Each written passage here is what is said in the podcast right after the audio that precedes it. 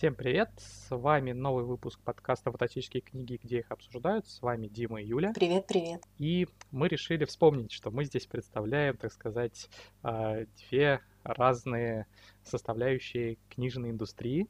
Я работаю в издательстве, занимаюсь продвижением книжек, а Юля — блогер. Рассказывает про книжки. Издательство и блогеры неразрывно связаны друг с другом. И мы подумали, что будет интересно как тем писателям или начинающим писателям, которые нас слушают, так и просто тем, кто со стороны как-то наблюдает процесс, узнать немножко внутренней кухни, как издатели, блогеры друг с другом работают, взаимодействуют. И немножко сегодня поделимся вот этой закулисной кухней. И уж точно это будет интересно послушать зрителям. Я обязательно у себя размещу ссылочки, потому что вопросы есть как позитивные, по поводу того, что, пожалуйста, скажи, вот ты с издательствами общаешься, попроси или спроси, когда книги выходят, так и негативные в плане того, что, все книги присланы, и, наверное, за эти отзывы платят. Вот сегодня мы про все это расскажем.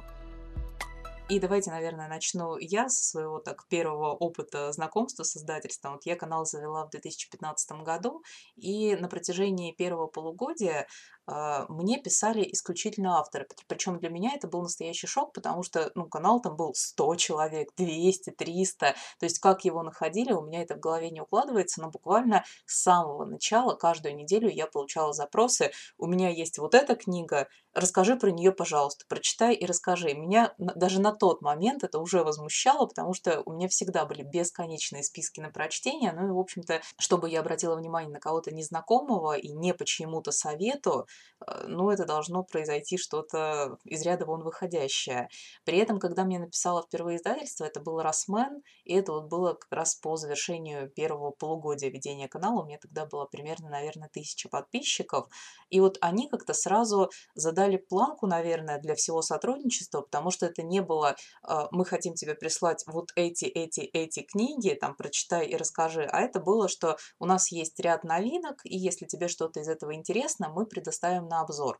И после такого начала я сразу для себя обозначила идеальный вариант сотрудничества, что если мне книги предлагают, и мне они интересны, и не ставят каких-то четких сроков по их прочтению, или сегодня тоже про это расскажу, бывало и такое, что просили, мы вам предоставим вот эту книгу, но обязательно про нее нужно сказать вот так, так и так. И отрицательный отзыв неприемлем. Я не буду называть какое это было издательство, но такое тоже, к сожалению, было.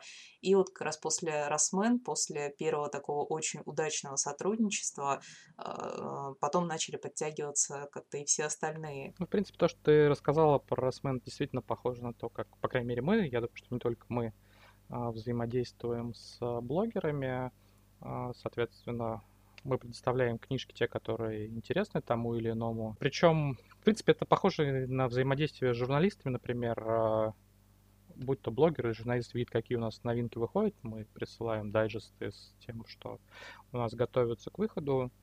В зависимости от предпочтений мы можем выслать и электронный вариант заранее, и бумажную книжку, когда она уже вышла. Обязательства, которые берет на себя другая сторона, это так или иначе об этом произведении рассказать. Естественно, мы не заставляем писать хорошо или рассказывать только о достоинствах. Взаимодействие начинается, если говорить об этом, двумя способами. Либо мы видим какого-то, например, блогера, который недавно появился, с которым мы еще не сотрудничали, и приходим, стучимся, предлагаем.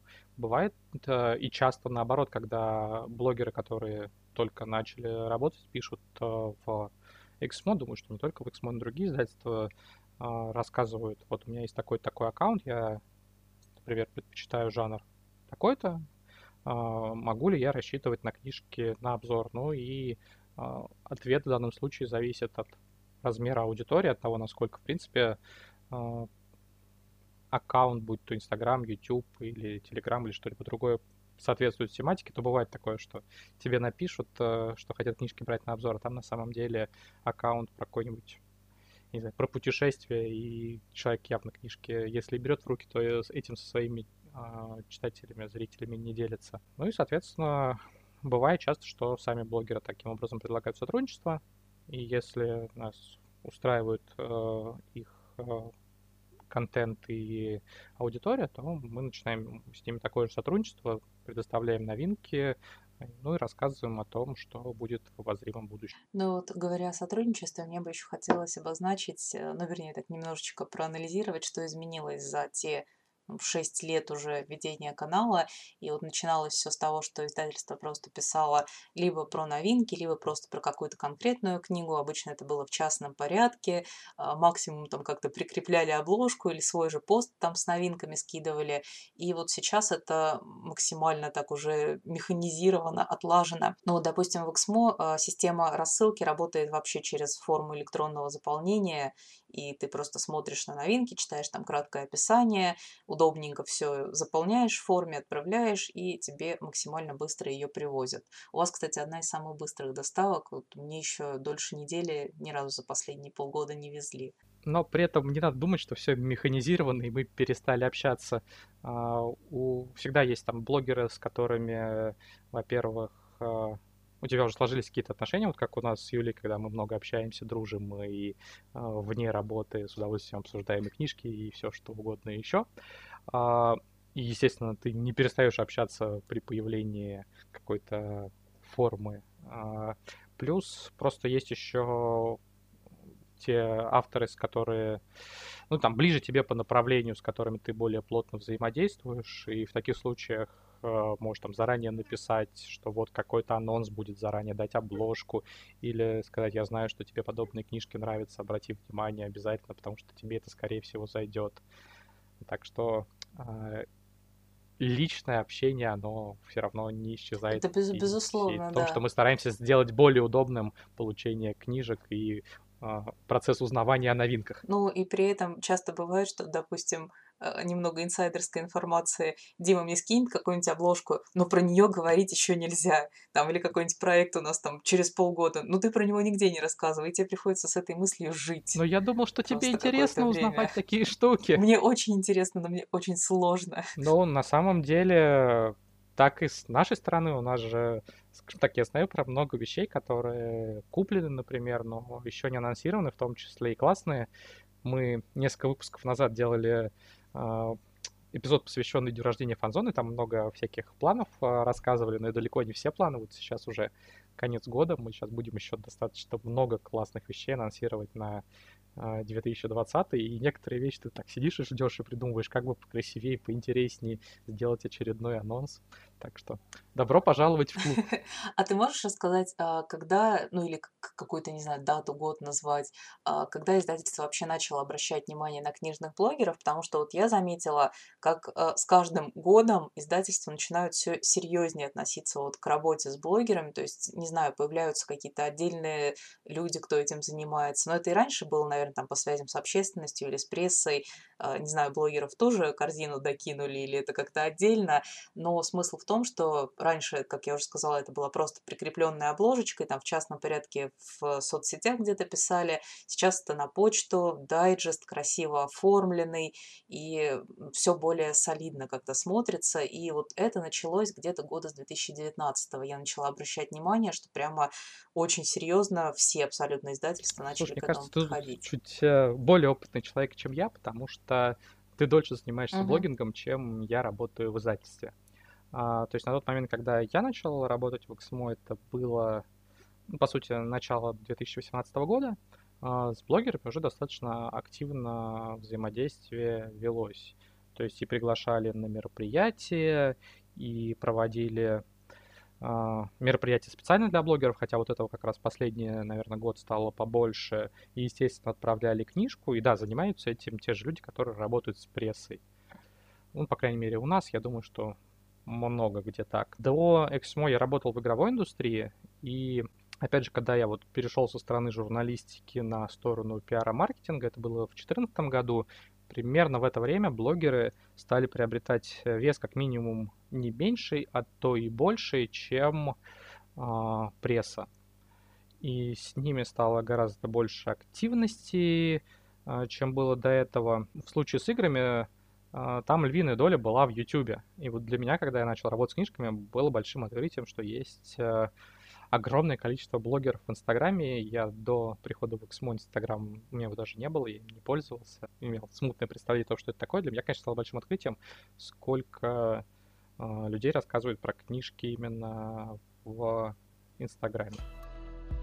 И давай мы, наверное, расскажем хотя бы кратко про взгляд с двух сторон, ну, как проходит сам процесс, ну, скажем так, его механику.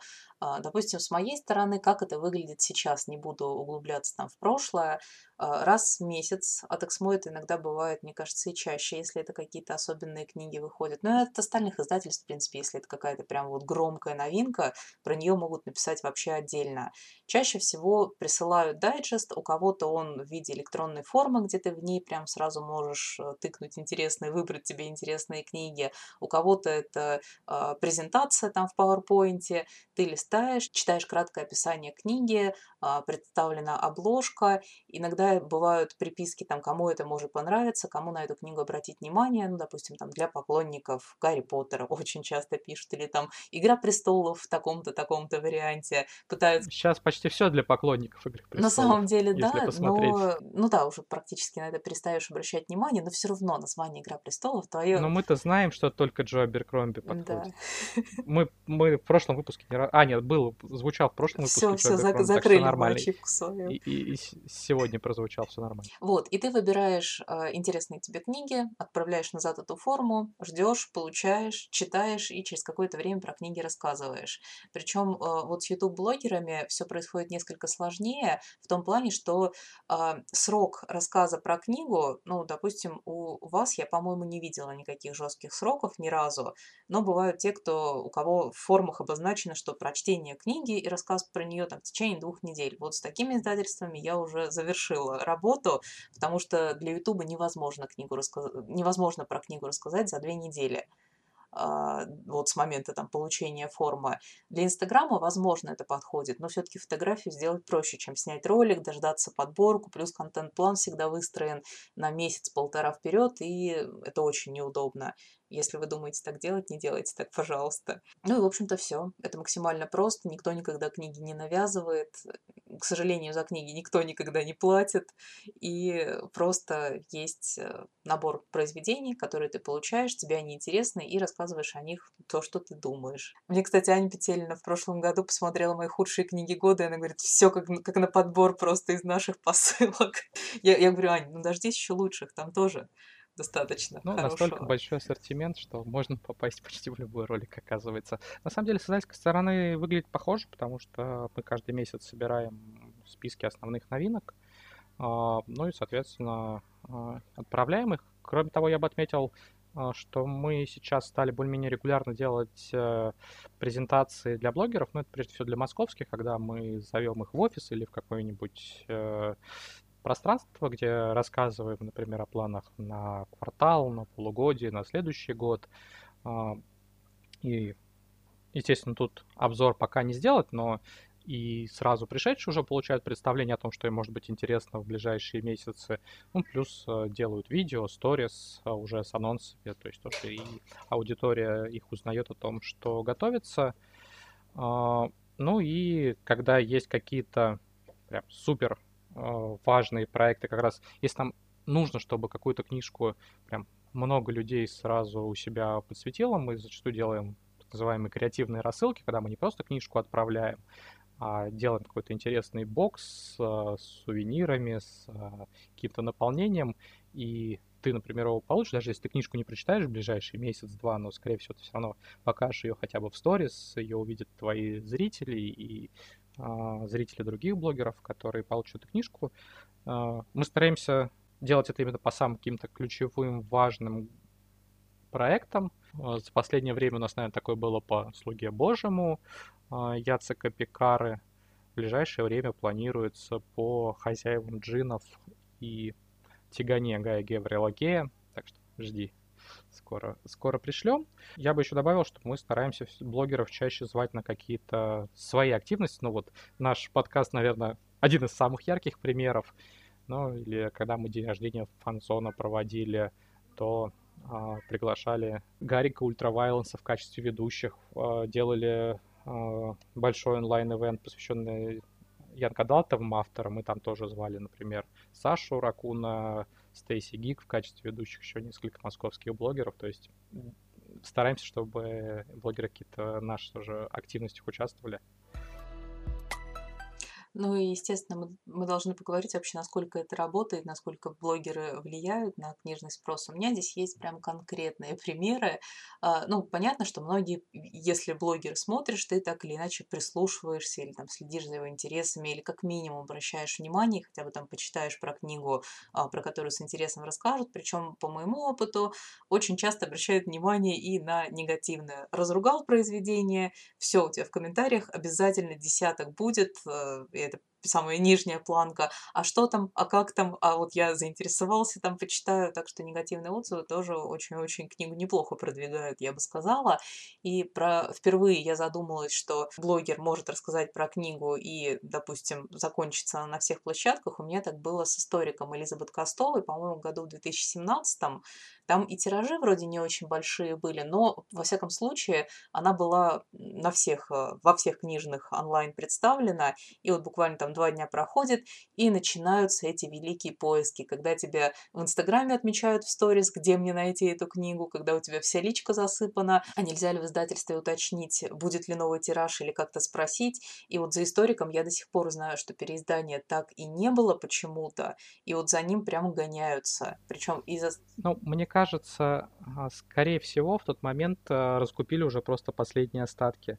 То есть, по-моему, книжка достаточно старая в плане издания на русском. Если ты говоришь, что был какой, 17-й год? 18-й, по-моему, или 17-й. 18-й, да. То, скорее всего, там были какие-то уже остатки в магазинах, а у издательства тиража уже не было, и, скорее всего, издательство этого даже не почувствовало, потому что издательство свой тираж распродало, и если, например, речь шла о десятках каких-то продаж, то, ну или там, пусть даже несколько сотен, то для издательства это едва ли послужило сигналом, потому что для него это уже был какой-то закрытый проект, который отработал свое и все.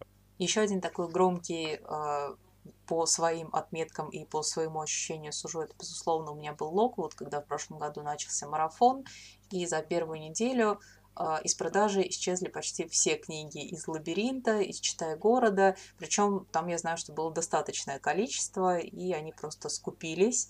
Но там вроде были допечатки, и сейчас их можно найти и первую, там, и вторую книги. И я очень надеюсь, что и дальше так будет. Будут все тиражи раскупаться очень хорошо у Страуда, будут допечатки, и новая книга его все-таки выйдет. То Локвуд, ну и вообще Страуд, он всегда был достаточно популярный. Бартимеус не раз, не два переиздавался, насколько я знаю. То есть тут скорее... не создание популярности, а подстегивание популярности, наверное. Я не приписываю себе заслуги распродавания Локвуда. Это, скорее всего, начало работать сарафанное радио, потому что Локвуд — это одна из тех серий, которая вот как прошлой осенью начался, такой активный на нее всплеск интереса, так он до сих пор и не проходит. Вот у меня в этом году уже марафон идет, который к Локвуду не привязан, и все равно я смотрю, там 30% так или иначе в какие-то пункты берут Страуда. Это очень-очень приятно. И, кстати, меня в течение года многие еще спрашивали, а будет ли повторение этого марафона, то есть всем хотелось снова читать Локвуда, перечитывать там или заново знакомиться, настолько его расхвалили. Ну и я сама прям с пеной у рта готова советовать его, пожалуйста, почитайте Страуда, он прекрасен. Ну, есть очень яркий пример успеха, который во многом, по крайней мере, запустился благодаря блогерам, это Ли Арден, которая чуть больше, ну, 1,5 года назад дебютировала под самый карантин, и на тот момент она была автором, который совершенно никому не известен. Блогеры начали о ней рассказывать очень положительно, и, насколько я могу судить, именно вот с блогерских отзывов, в том числе твоего, вот начался ее такой невероятный сарафан, когда огромное количество уже простых читателей в нее пишут отзывы, опять же, львиная доля восторженных. Мне кажется, что это вот как раз такой успех, который стартовал благодаря блогерам. Прорабатывает с книжками какая-то комплексная история, когда они рассказывают сначала издатели на своих площадках, анонсируют, старается подчеркнуть, чем эта книжка интересна, рассказывает про этапы подготовки. Потом есть публикации в СМИ, публикации от интернет-магазинов, блогеры. И вот мне кажется, что чаще всего результат дает именно вот суммарная активность на самых разных направлениях. Все-таки, когда что-то одно принесло успех. Мне кажется, это более редкая ситуация. Ну и даже если она происходит, ее не всегда можно вычленить, потому что примеров такого, что, например, про книжку никто не пишет, не рассказывает, нигде она не появляется, только, например, один блогер о ней рассказал, и она стала успешной, все-таки не очень много. Чаще будет, например, такое, что даже если успех на самом деле, вот его корень в чем-то одном, его не вычленишь, потому что было сделано много разных. Да, я, безусловно, с тобой согласна. Но вот я, допустим, привела примеры серий, которые на моих глазах вот начали становиться очень-очень популярными, и их очень быстро подхватывали. И, наверное, стоит завершить такими, как всегда, фантазиями по поводу будущего, чего мы ожидаем в дальнейшем от сотрудничества, изменится ли формат. И я от себя скажу, что я вот на данный момент абсолютно довольна практически со всеми, как все происходит. Мне удобна форма выбора из новинок, мне удобен формат сотрудничества как и личного, так и там просмотра дайджестов, даже с незнакомыми менеджерами работы, и абсолютно никаких обязательств, кроме того, что ты про книгу расскажешь свое мнение. Если говорить лично о нас, я надеюсь, что мы будем много еще классных вещей делать вместе, подкаст продолжать, всякие видео и так далее и тому подобное. Вот, а если глобально, мне кажется, что многое зависит не только от издателей и блогеров, но и от платформ. Вот сейчас, например, заметно, что в Инстаграме стало гораздо больше сторис, чем постов. Если раньше, когда мы блогерские публикации в отчеты заносили, это были посты с какими-то отзывами, с мнениями о книжках, то сейчас количество сторис с анонсами, с отзывами уже, видео, их стало гораздо больше. И, насколько я знаю, тот же Инстаграм, он вроде как берет курс именно на отход от фотографий в сторону вертикального видео. Я думаю, что вот связаны могут быть какие-то перемены именно с различными форматами и с тем, что будет происходить с площадками. Но хотя вот принципиальный подход, я думаю, именно взаимоотношения издательства и блогера не должен измениться. И, друзья, мы надеемся, что вам было интересно. В комментариях, если слушаете нас ВКонтакте, напишите, кого из блогеров слушаете, смотрите, за кем следите, кого читаете. Обязательно читайте Юлю. Да, кстати, смотрите лучше. Смотрите, читайте, подписывайтесь. Ставьте лайки, вот это все. И услышимся с вами в следующий раз. Пока-пока.